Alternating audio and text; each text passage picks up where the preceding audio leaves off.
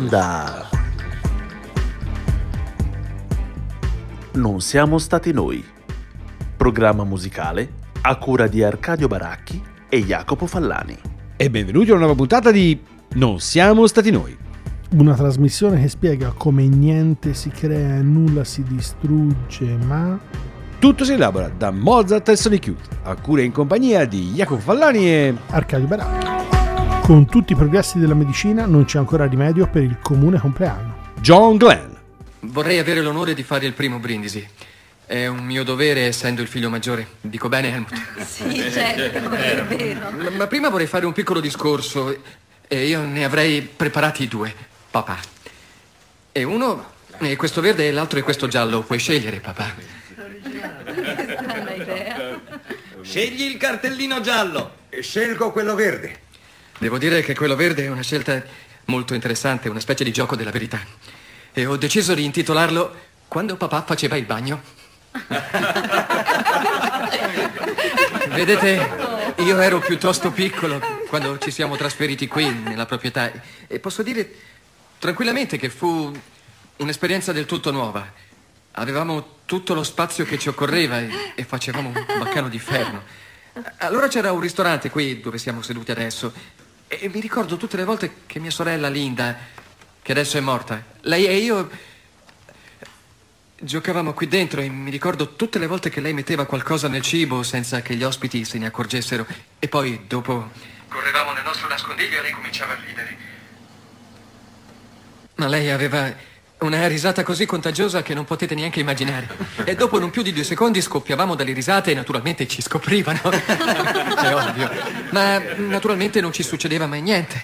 Invece era molto più pericoloso quando papà faceva il bagno. Non so se vi ricordate che papà faceva sempre il bagno.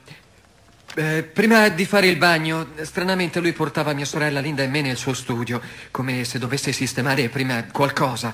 E poi chiudeva a chiave la porta, tirava le tende e accendeva la luce. Era tutto tanto bello. Poi si toglieva la camicia e poi i pantaloni e noi dovevamo fare lo stesso. E poi ci metteva sul piccolo letto verde che adesso è stato buttato via. E ci stuprava tutti e due. Abusava di noi sessualmente, faceva sesso con i suoi figli. Cristian. Un paio di mesi fa, quando è morta mia sorella, ho capito che Helge era un uomo molto pulito, considerando tutti i bagni che faceva.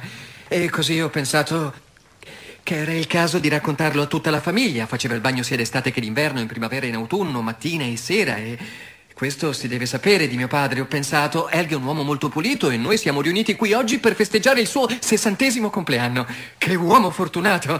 Non capita a tutti di poter vivere una vita così lunga e vedere i figli che crescono e, come nel caso di Michael, anche i nipoti. Ma adesso basta, non siamo qui per ascoltare me parlare tutta la sera. Siamo qui per festeggiare Helge che oggi compie 60 anni e credo che lo dobbiamo fare tutti quanti. Quindi, grazie per tutti i begli anni passati e buon compleanno.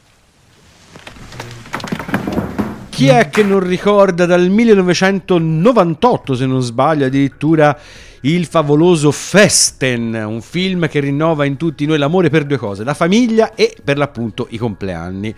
E schiviamo la famiglia per questa volta perché l'argomento di questa puntata siamo stati noi è dedicata per l'appunto al compleanno, una ricorrenza che ha ispirato milioni e milioni e milioni di note, special modo nel settore, anzi no, in tutti i settori, perché è una bella ricorrenza. Oggi sappiamo che ci si approccia al compleanno anche in maniera più problematica, però insomma noi faremo il classico slalom, tra virgolette. Cominciamo proprio dal compleanno più classico, il compleanno dei compleanni, il vero compleanno. Sono partito un po' strano, nel senso sono andato a cercare compleanni festeggiati e ho trovato che Ratzinger era un amante, insomma, vedo delle facce, sì, di- vedo delle facce statiche, mettiamo così. Eh, in- Ricordiamoci che per qualcuno era il Papa vero, eh? Esatto, Io esatto. dico solo questo. per la maggior parte Per la sa, maggior eh. parte di un certo settore, per la diciamo. maggior parte neanche di un certo settore per la maggior parte della gente mi sa che era il Papa vero Il vero Papa. Esatto, comunque Ratzinger aveva questa passione, sembra insomma che il padre gli avesse regalato a lui e al fratello, entrambi peraltro carriera religiosa, un armonium se non mi sbaglio, e che insomma lo utilizzassero in famiglia, studiassero, per cui suonasse in qualche modo uno strumento a tastiera, per cui insomma anche il pianoforte avesse questa grandissima passione per la musica. Per il suo compleanno, se non mi sbaglio, l'ottantesimo del 2007 c'è un concerto nella famosissima sala del, di Città del Vaticano e in realtà insomma non ho passato dei pezzi in realtà lì c'è Dudamel che dirige l'orchestra ma che insomma potevano essere riferimento proprio a quello del compleanno. Però eh, c'è una serie di brani che vengono citati come gli autori più amati, i dieci autori più amati proprio da, da Benedetto XVI e per cui eh, fra questi c'è il uh, Magnificat di Vivaldi, per cui abbiamo deciso di passare Magnificat di Vivaldi, che è sicuramente il brano, insomma, il primo che lui in qualche modo ha particolarmente a cuore. C'è una serie di elementi, lui spiega anche il perché, ma vi leggerò un piccolo estratto da, proprio da un suo discorso e fa riferimento al perché cita questo brano fra i suoi, più, fra i suoi preferiti. Sicuramente, ovviamente, c'è tutto un afflato religioso, una serie di, di ovviamente, di, Sempre di rapporti. Esatto, e poi quello proprio doc. Eh, con questo brano che Vivaldi ha composto intorno al 1717. Ve lo facciamo sentire con la direzione di Jordi Saval alla Cappella Reale dello Château di Versailles nel giugno del 2013.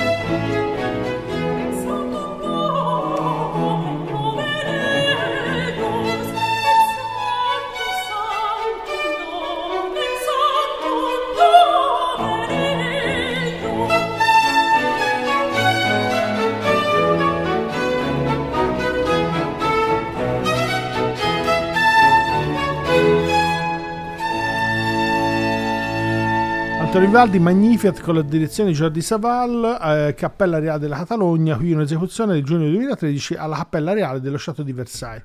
Come dicevamo, uno dei brani preferiti da Joseph Ratzinger, eh, che a un certo punto insomma, ha anche scritto per quanto riguardava alcune delle composizioni, questa sembra peraltro una delle sue preferite, quelli erano insomma i suoi riferimenti, ovviamente il, eh, insomma, le, le, sue parole vanno immediatamente al canto di Lode di Maria da cui nasce come riferimento e che è stato utilizzato a Vivaldi per la composizione e il fatto che in qualche modo insomma è predetta a Dio per la sua umiltà è quello che dice Ratzinger e fa riferimento a quella che è la composizione di Vivaldi e, e al fatto insomma che l'ospedale veneziano La Pietà che ospitava queste orfane eh, che in qualche modo sono state insomma le dedicatarie delle composizioni di Vivaldi per moltissimo tempo e che eh, in questo caso rappresentano quelle che sono praticamente alcune delle voci principali della composizione.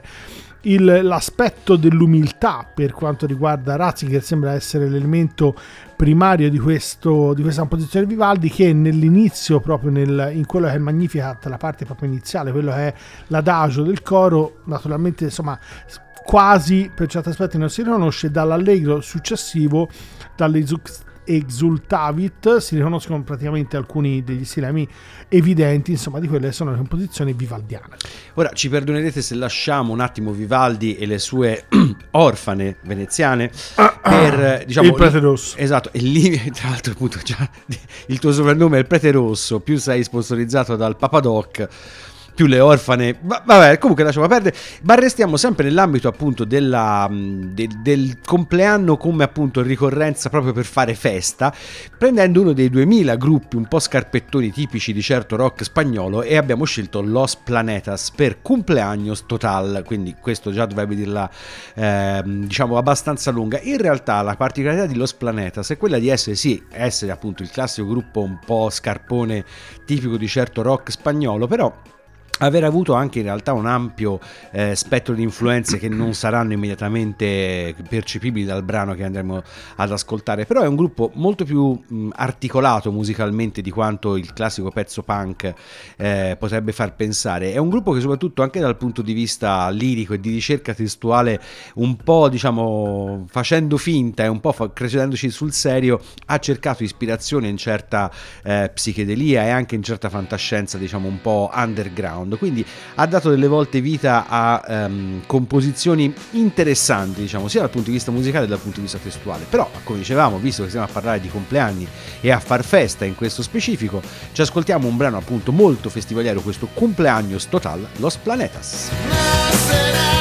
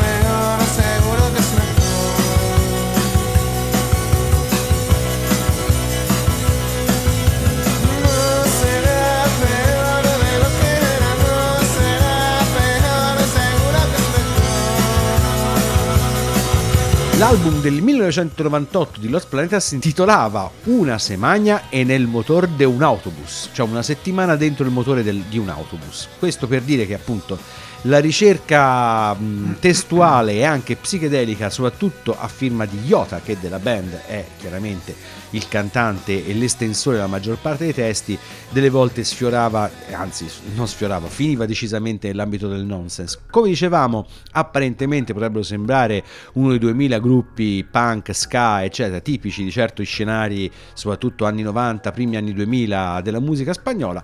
Come dicevamo, cose invece più interessanti assolutamente da ascoltare anche in questo album, un po' datato appunto nel 98, eh, ci possono essere le influenze di Los Planetas guardano soprattutto allo showgaze, a certo post-punk, eh, primissima epoca, quindi delle volte laddove non te lo potete aspettare il suono, diciamo, sterza verso lidi decisamente più interessanti dei 4-5 accordi che questa canzone in qualche modo rappresenta.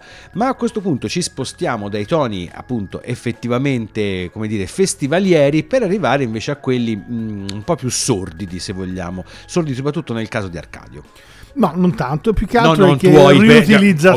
ovviamente. No, no, no. Stiamo parlando per l'ennesima volta di Johann Sebastian Bach, che praticamente, Oh. insomma, eh, ascoltavamo una serie di brani e quello che vi proponiamo in realtà è l'oratorio di Pasqua, che però sembra sia stato da lui, eh, come dire, sia nato dopo aver saccheggiato una propria composizione, una cantata profana che lui aveva in realtà, sembra, scritto per il 43esimo compleanno del conte Johann Possiamo Friedrich dire una cosa? Fleming. Cioè, noi stiamo aiutando gli italiani, diciamo Sì. nella loro totalità, a scoprire delle cose di Johann Sebastian Bach che non avrebbero mai immaginato.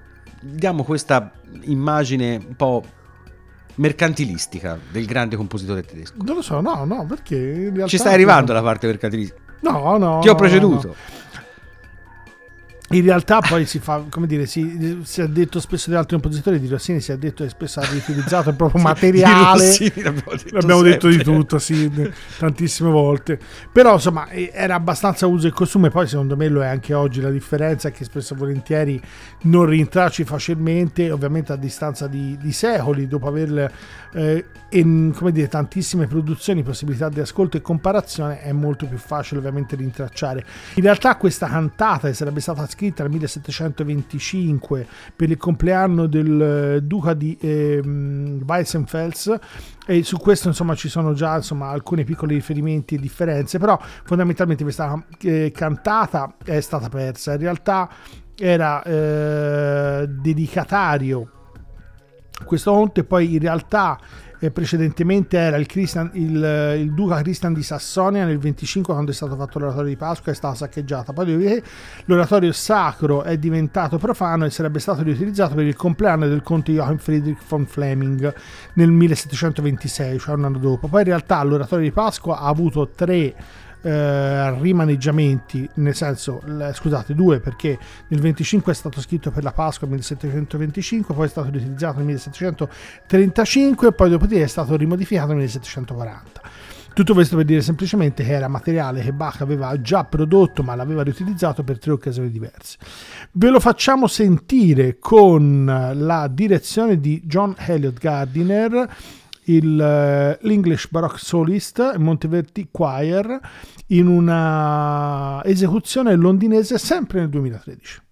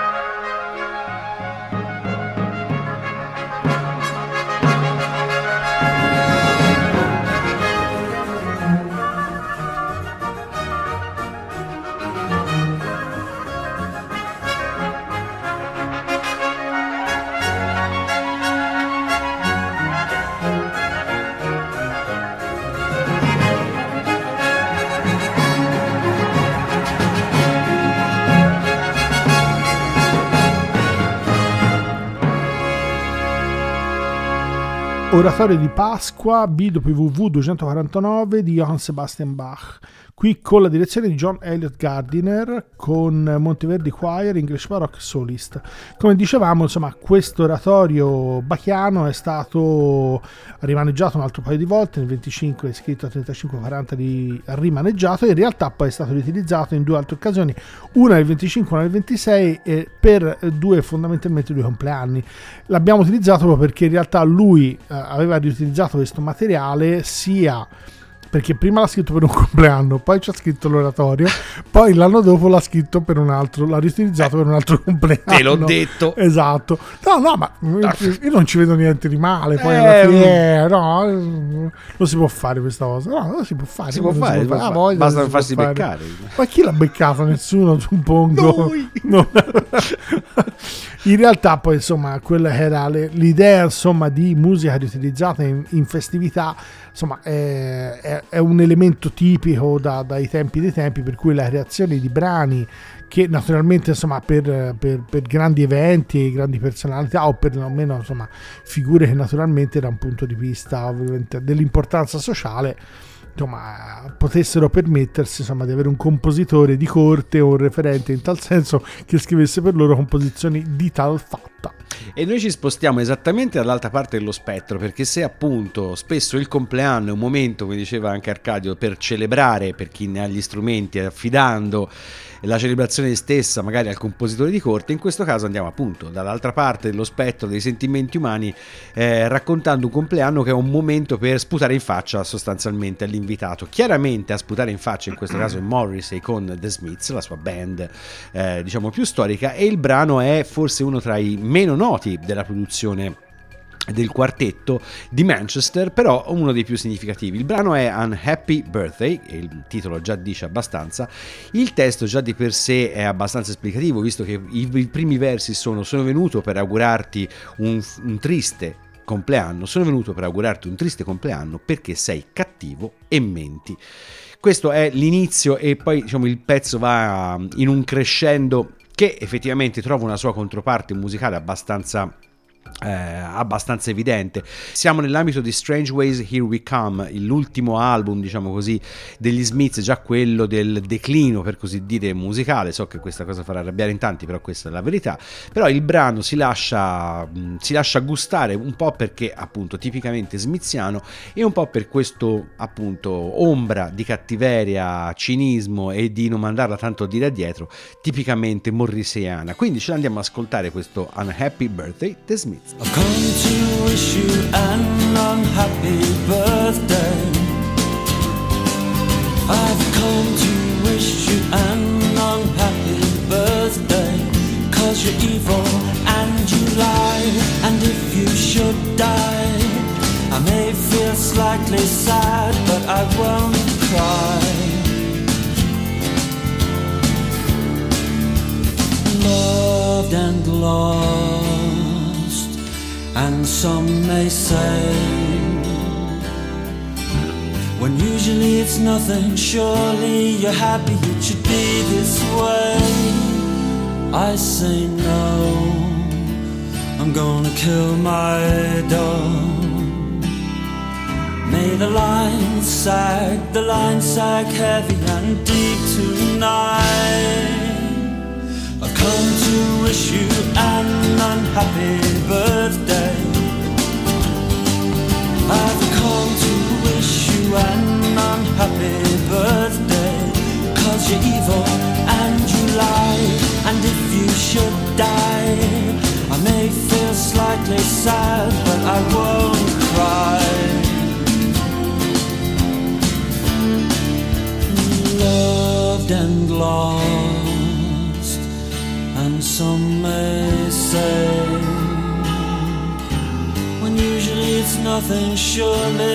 happy, it should be this way. I said no, and then I shut myself. So drink, drink, drink and be ill tonight from Effettivamente nella tradizione degli Smiths ci sono spessissimo questi brani musicalmente molto eh, dolci con in realtà una controparte testuale estremamente aspra se non ironica e beffarda tipico gioco delle parti che poi ha fatto la fortuna degli Smiths perché eh, è spesso è semplice fare una bella musica romantica, un bel testo romantico, più difficile riuscire a mandare quasi coerentemente le due parti in direzioni opposte, riuscendo comunque a dare un sentimento quasi univoco paradossalmente a chi lo ascolta. Come dicevamo, dicevamo Strange Ways Here We Come è l'ultimo album ufficiale degli Smiths, è forse l'album più eh, bizzarro dal punto di vista musicale perché di fatto rimesso insieme attraverso una serie di session piuttosto eh, travagliate. L'album esce ufficialmente nel 1987 quando la band è di fatto già sciolta e questo purtroppo un po' nella coerenza musicale del disco si sente però è comunque un bellissimo ascolto se proprio proprio non riuscite a trovare eh, The Queen is Dead. Ma a questo punto passiamo al appunto ci, ci spostiamo più nell'ambito della mm, roba mm, come dire di potere per arrivare appunto al compleanno come lo possiamo dire commemorativo e siamo arrivati però invece a una commemorazione. In realtà il prossimo brano di Paul Indemith, uno non lo penserebbe mai, ma è stato scritto per eh, ricordare insomma la, l'apertura dell'Ilcon Center, il concerto d'organo del 1962 peraltro Indemith muore nel 63 e il bello è che questa esecuzione è stata registrata, diretta registrata alla Philharmonic Hall del Lincoln Center è del 25 aprile 1963, la sua prima performance e a pochi giorni prima, insomma a pochi mesi prima della morte di Paul Hindemith. Il brano, eh, peraltro, insomma, quando l'abbiamo trovato, insomma, non, non, associamo difficilmente Paul Hindemith a quella che è l'America e al Lincoln Center, anche perché il Lincoln Center, per tutta una serie di ragioni, poi nella nostra idea probabilmente è più spostato verso gli anni 80, mm. però in realtà, naturalmente, insomma è precedente. Quello che è interessante è il, dire, l'utilizzo eh, di uno strumento che spesso e volentieri non viene associato all'orchestra, tantomeno con un'ottica prettamente solistica. Ve lo facciamo sentire proprio con eh, quella che è la registrazione, dicevamo precedente, 1963, con la direzione di Paul Hindemith, la New York Philharmonic Orchestra e Anton Heiler all'organo.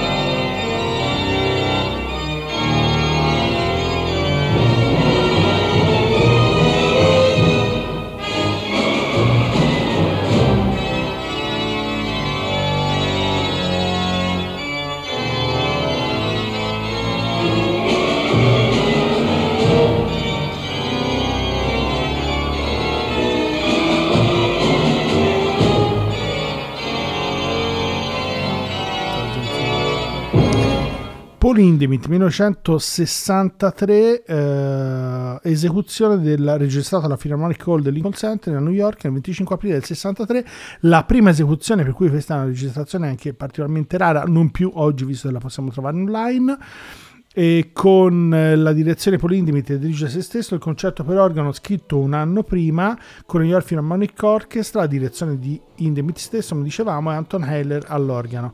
Questo che è stato scritto insieme a moltissimi altri brani perché è un'abitudine della Boston Symphony, Lincoln Center e di altre orchestre in particolar modo americane insomma commemorare alcune delle proprie fondazioni attraverso insomma la eh, commissione di brani famosi, c'è addirittura un compleanno degli anni 30 della Boston Symphony che ha una serie di, di cinque brani di autori anche contemporanei per l'epoca incredibili. Mi guardano malissimo perché, guarda malissimo perché sappiamo, gli sappiamo che- ascoltatori sanno che è in arrivo compleanni due, Esatto. le commissioni. Esatto, esatto. Le, le- bravissimo, le commissioni. Scritti. Così, esatto. Il famoso brano commissionato a Jimi Hendrix Esatto, per il compleanno esatto. di... Compleanno di? Eh, non lo so. Ah, allora- Lo scopriremo. Lo scopriremo. I numeri- e per cui insomma questa commemorazione di Lincoln Center che come dicevamo ci è sembrata un po' spostata considerato come dicevamo precedentemente che proprio la l- insomma Indemit è nato nel 1895 ma è morto nel 1963 per cui l'anno di questa incisione è anche l'ultimo anno di Indemit stesso Bene, restiamo nell'ambito della commemorazione, ma eh, in un tono per certi versi simile proprio a quello evocato da Paul Hindemith. Il- la band che abbiamo scelto, Modeling of the Well, in realtà non è notissima. Siamo nell'ambito del nuovo, nuovo rock progressivo, diciamo così, molto influenzato dal folk, molto influenzato da certe mh, atmosfere jazz e cantautorali. Quindi, insomma, siamo in un sound, eh, come dire, moderno, ma abbastanza vecchio da un certo punto di vista, però molto interessante dal punto di vista della scrittura, soprattutto dal punto di vista del concept. In questo caso particolare stiamo parlando di due album contemporanei, Bath e Living Your Body Map, entrambi del 2001, che la band realizza sostanzialmente insieme e che poi separa eh, successivamente in fase di editing e pubblica su Dark Symphonies che per chi conosce insomma è una casa è una etichetta discografica abbastanza di garanzia se vi piacciono determinati tipi di sonorità appunto dense e eh, evocative. E la particolarità di Modeling of the Well è il fatto che la grande parte dei loro testi l'ispirazione anche musicale del loro materiale secondo loro provenga in buonissima parte da la capacità di evocare quelli che noi chiamiamo i sogni lucidi, cioè la capacità di sognare quasi a comando e di mantenere il controllo eh, del, del sogno. In questa maniera, secondo appunto Modern of the Well e in particolare Toby Driver che della band è il, ehm, diciamo, il leader, la band riuscirebbe a ottenere materiale preesistente, in qualche maniera presente già nell'aire, che loro si limiterebbero a mettere nero su bianco, una specie di come la statua, diciamo, dentro il marmo, basta togliere l'eccesso, una roba del genere. Quindi tutto questo sembra un po' incoerente col fatto che il brano Geography che chiude appunto l'album Beth sia in realtà dedicato appunto a un loro amico che in un certo momento della sua vita non se la passava particolarmente bene e che appunto proprio nel giorno del suo compleanno sfoga buona parte della sua tristezza e frustrazione.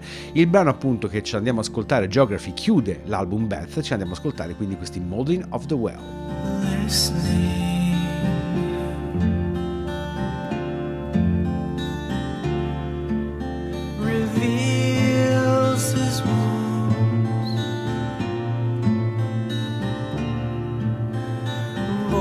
smile.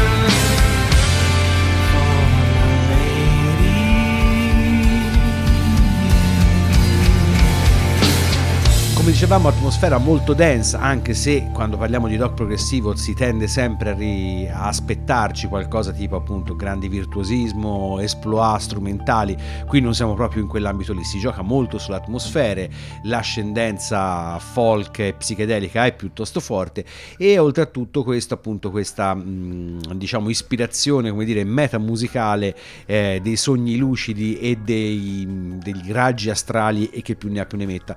In realtà come spesso succede, spesso la narrazione eh, di questo tipo di, di, forme di ispirazione sembra eccessiva anche rispetto ai risultati musicali. Un discorso è San Ra che ti racconta appunto di essersi ispirato agli eventi cosmici e un fatte le, le, dovute proporzioni e con tutto il rispetto, Modeling of the Well che evocano i, eh, appunto, i raggi astrali e i sogni lucidi sembrano effettivamente un pochino esagerati, però insomma gruppo interessante, si sono eh, recentemente riuniti, quindi tenetevi comunque d'occhio e eh, fateci attenzione quando vi capitano a tiro. Ma a questo punto per chiudere con l'ultima eh, tranche, uno dei nostri compositori preferiti che come dire, esagera nel vero compleanno.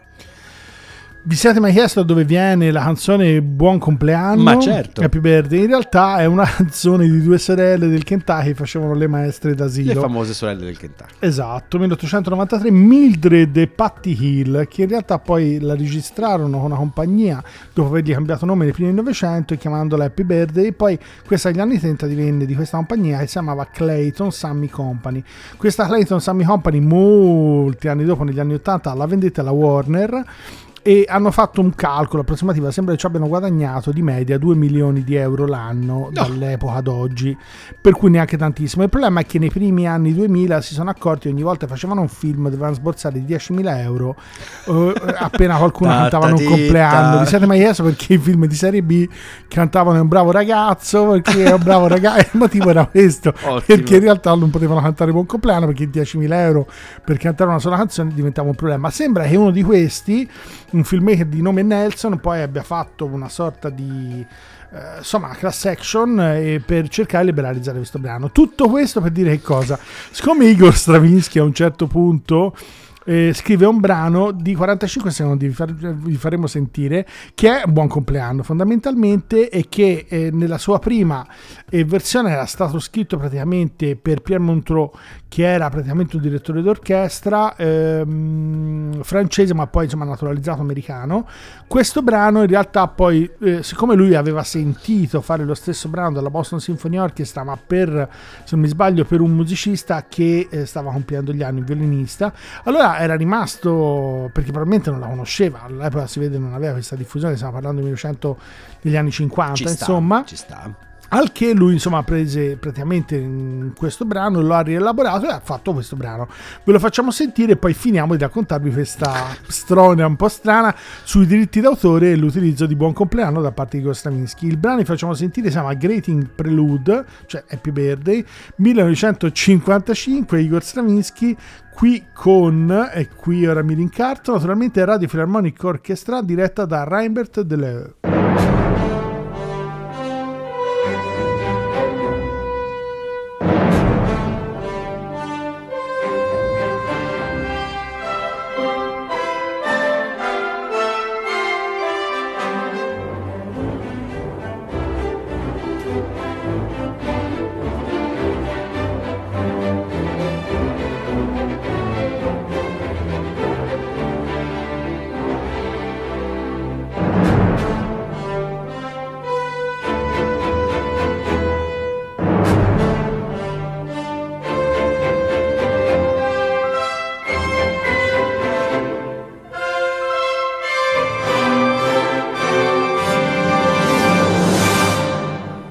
Allora, come dicevamo, questo brano qui di Igor Stravinsky, Greeting Prelude 1955, dunque Happy Birthday, che eh, qui abbiamo eh, con la Radio Philharmonic Orchestra condotta da Reinbert Deleu.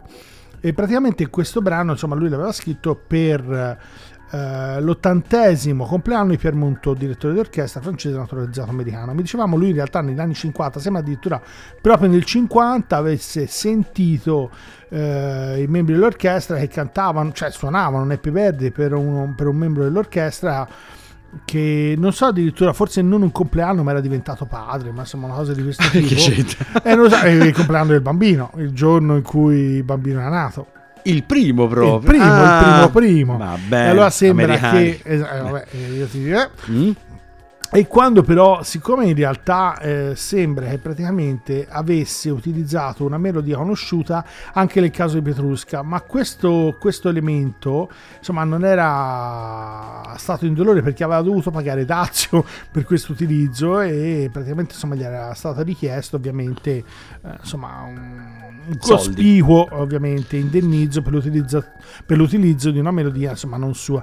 Nel caso specifico sembra che lui avesse fatto un riferimento al fatto che in questo caso non avrebbe dovuto compensare nessuno, però in realtà per quello avevo fatto tutta la storia, non so come sia poi andata a finire, se in realtà il brano insomma è rimasto tale, anche perché negli anni 50 era famoso fra, ma non, insomma, non così diffuso il recupero di diritti d'autore in casi di questo tipo, però tecnicamente in realtà siccome è la struttura eh, per carità è modificata, però il brano è quello, probabilmente doveva pagare dazio anche per questo. Però è bello perché effettivamente Happy Birthday ma fatta alla Stravinsky. Alla Stravinsky, Da Stravinsky. da Stravinsky, Cioè è il esatto. prezzo, forse il brano più Questo stravinskiano. Guttuso è più Guttuso, Eh, una- firmato Guttuso. esatto, una cosa del genere. la stessa. Quindi chiudiamo questa selezione dedicata ai compleanni con un brano di una band molto molto molto famosa, ma forse uno dei suoi brani più eh, diciamo misconosciuti. Il brano si intitola proditoriamente Birthday e la band sono i Beatles.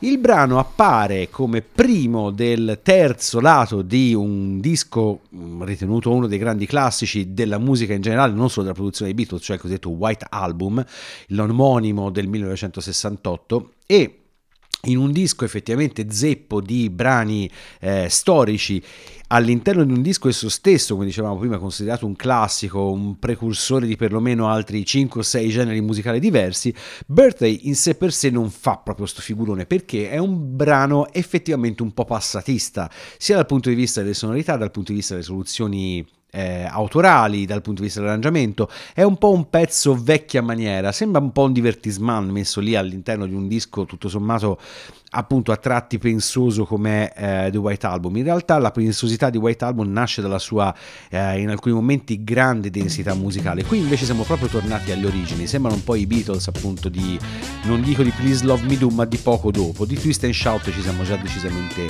eh, nel mezzo. Di- nell'esecuzione del brano sono coinvolti addirittura anche Yoko Ono, quindi questo diciamo completa tutto il pacco. Ce l'andiamo ad ascoltare con questo misconosciuto birthday dei Beatles.